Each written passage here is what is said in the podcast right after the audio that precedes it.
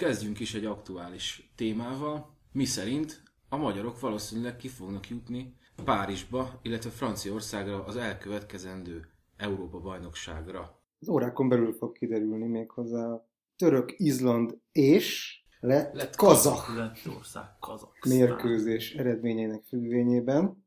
Gyakorlatilag négy másik csapat között játszandó mérkőzésen fog eldőlni. Ki gondolta volna, hogy mi magyarok majd két idegen csapatnak fogunk szorítani. Ma, mert tegnap meg egy harmadiknak szorítottunk.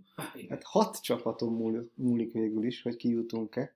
Ki gondolta volna, hogy mindenféle nyelven kell majd kutyába lemenni? Annak érdekében az interneten, hogy nehogy kikapjanak, vagy kapjanak. Mert a magyar újságírás egyik legnagyobb szégyene az NSO kitalálta, hogy spanyolul fog imádkozni a spanyolokhoz, illetve katalánokhoz. Ne hagyjuk őket ki a szórásból egy nagyon gyors közbevetés, hogy időben helyezzétek azért el szerintem, mert én nagyon sokat gondolok a saját vágási és szerkesztési képességeimről, de hogy ez, ez nem fog ma kimenni, az teljesen biztos. Tehát ma október 13-a van.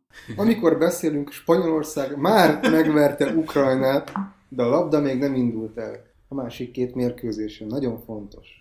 Figyelő szemeiteket Lettországra és Törökországra vessétek, de mire ez kikerül, már vetettétek, lehet, hogy be is rúgtatok, lehet, hogy mi is berúgtunk. Ők is berúgták. Ők is berúgták. Ők is részek. És reméljük, hogy mi magyarok nagyon boldogok leszünk este 11 után. Beszéljünk inkább arról, mekkora fikázás indult el Bern Stork ellen, meg a válogatott ellen, azok után, hogy sikerült kettő egyre lemészárolni a bálnavadász csapatot. És megmondom őszintén, hogy nem tudok ezzel teljes mértékben azonosulni. Mm. Sőt, engem kimondottan idegesített, hogy a válogatott mulatott arra a Roxa, mit tudom én milyen számra, No Roxa I, kis grofó számra, amit hát nyilván tudjuk, hogy a popkulturális palettán hova kell elhelyezni, de miért olyan fontos ez? Miért nem mulathatnak arra, amire ők akarnak? Hát mulassanak arra, amire akarnak. Főleg, hogy úgy tudom, hogy ez egy olyan kis szám, amit ők babonából hallgatnak, és babonából uh, mulatoznak rá. Nem értem, hogy ez miért érdekel bárkit is. Nem, érde, nem értem, hogy miért nem azzal foglalkozunk, hogy ott állunk az EB kapujában. 1972 óta először van rá sanszunk. Ez a storkozás ez nem az öltözőben indult a Ferrer meccs után, hanem a, az értékes románok elleni X után. Tehát ott a románokat le kellett volna gyalulni, Stork első meccsén, és akkor nincs matekozás, és mi volt az az utáni értékes döntetlenünk? Észak-Írországban 90 századik percben védőt hozott be, majd bekaptunk egy gólt.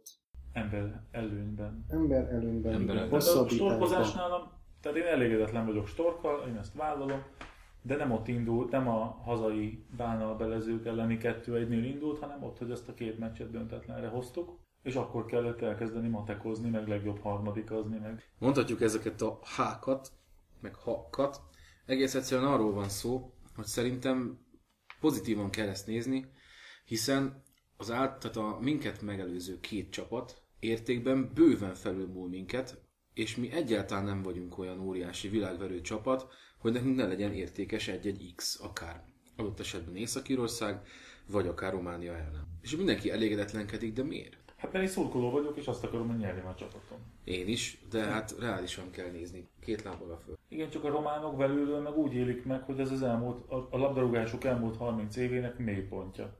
Ez a válogatott. És az is, nézd csak meg. Miközben Hollandiában, meg Olaszországban játszanak a válogatott játékosai. És mi két x voltunk jók, ami mondjuk jobb, mint az elmúlt selejtező sorozatokban, ahol Jó. általában két vereségre voltunk. Csak a mi játékosaink meg itthon játszanak, meg ilyen no csapat. A legjobb játékosunk is egy török kieső helyen áll csapat egyik közepesen fontos láncszeme. Mm. Mennyire lehet örülni kizárólag annak, hogy egy csapat bármilyen módon kijut az EB-re?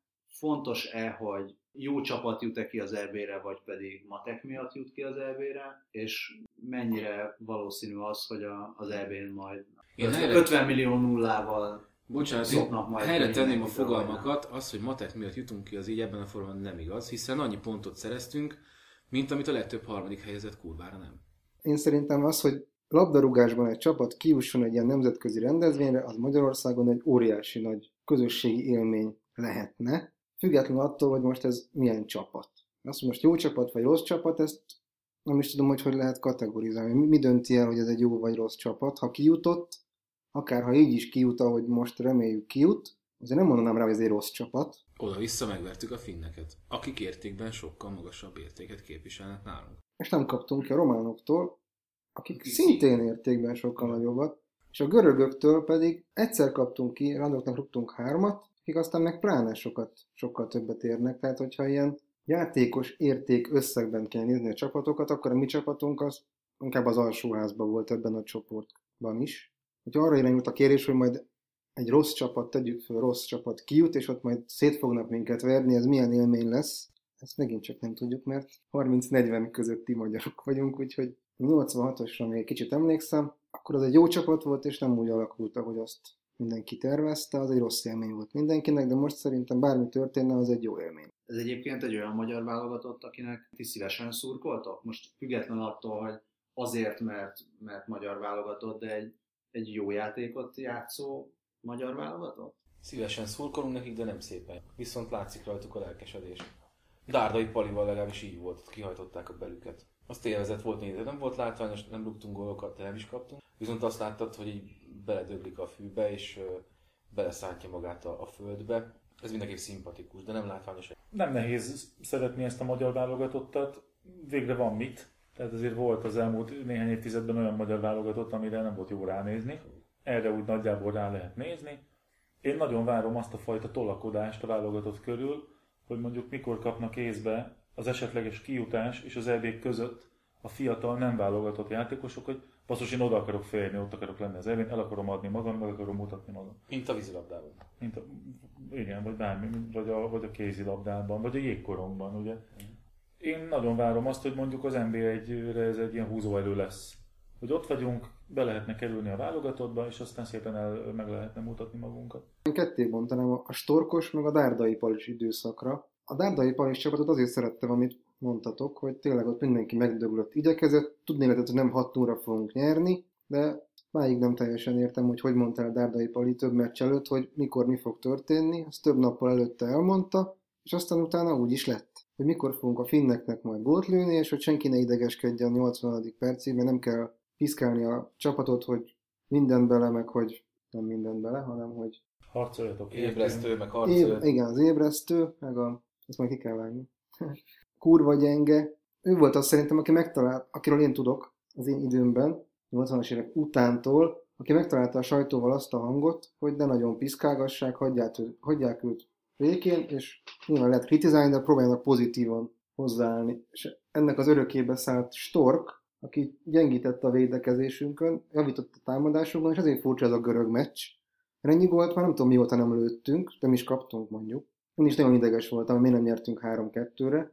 Addig, amíg el nem mondták, hogy ők a félidőben már tudták, hogy mennyi a másik meccs. Mert ugye a meccs előtt azt nyilatkozta a Stork, hogy nem fogja megmondani a játékosoknak, hogy hogy áll a meccs, és úgy fogják lejátszani a meccset, hogy nem tudják, hogy, hogy a románok hogy állnak. De onnantól, hogy ők már ezt tudták, onnantól kezdve szerintem egyáltalán nem gond, hogy lecserélte a, a Gerát is, meg a Zsuzsákot is, utána kaptunk be egy csomó volt, de nem azért cserélte be, hogy kikapjunk, hanem azért, hogy ha pótselejtezőre kerülne sor, és kapnak egy-egy sárgát, akkor ők nem tudnak szerepelni a pótselejtezőn, ami nagyobb érvágás lett volna, mint hogyha tegyük fel, megnyerjük ezt a teljesen tét nélkül igazolkelni meccset. Szóval ezt a támadást én nem érzem jogosnak vele szemben. Az nekem szimpatikus, hogy bepakol fiatalokat, akik amiatt, mert fiatalok van, hogy nagyon jók, van, hogy nem olyan jók, ilyen volt például a Frad is, Nagy Ádám. Nagy Ádám. Az északírek ellen az utolsó utáni percekben talán részben miatta is kaptuk azt a gólt. Ellenben így mozogni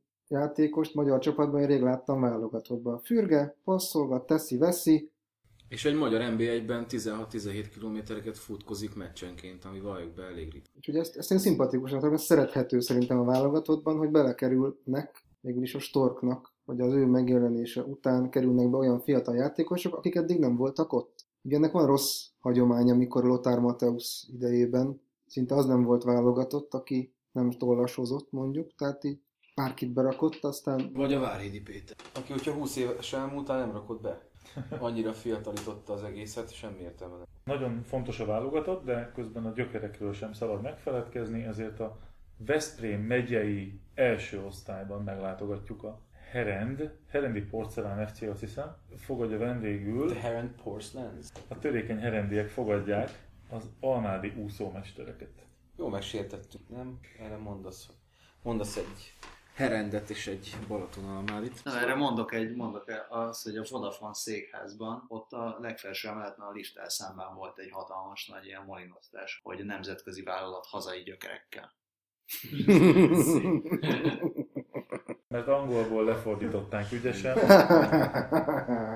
Nagyon fontos a helyi labdarúgás, ne vicceljük ezt el. Herend, Balatonalmádi, nagyon nagy lesz. Mi ott leszünk? Szurkolói kártya kell hozzá? Nem, tudod Nem, esetleg? a zirci apátsági sör kell hozzá, amit előző nap szerzünk. Tőlem nem áll távol egyébként ez a megyei, menny, mennyei megyei, mert hogy én vidéki vagyok, mint egy gémes kút, és éppen annak a csapatnak szurkoltam mindig, akik az én hometownom melletti kis falvakba játszottak, úgyhogy, úgyhogy hajrá Somogy Tarnóca, Babócsa, Homok Szentgyörgy.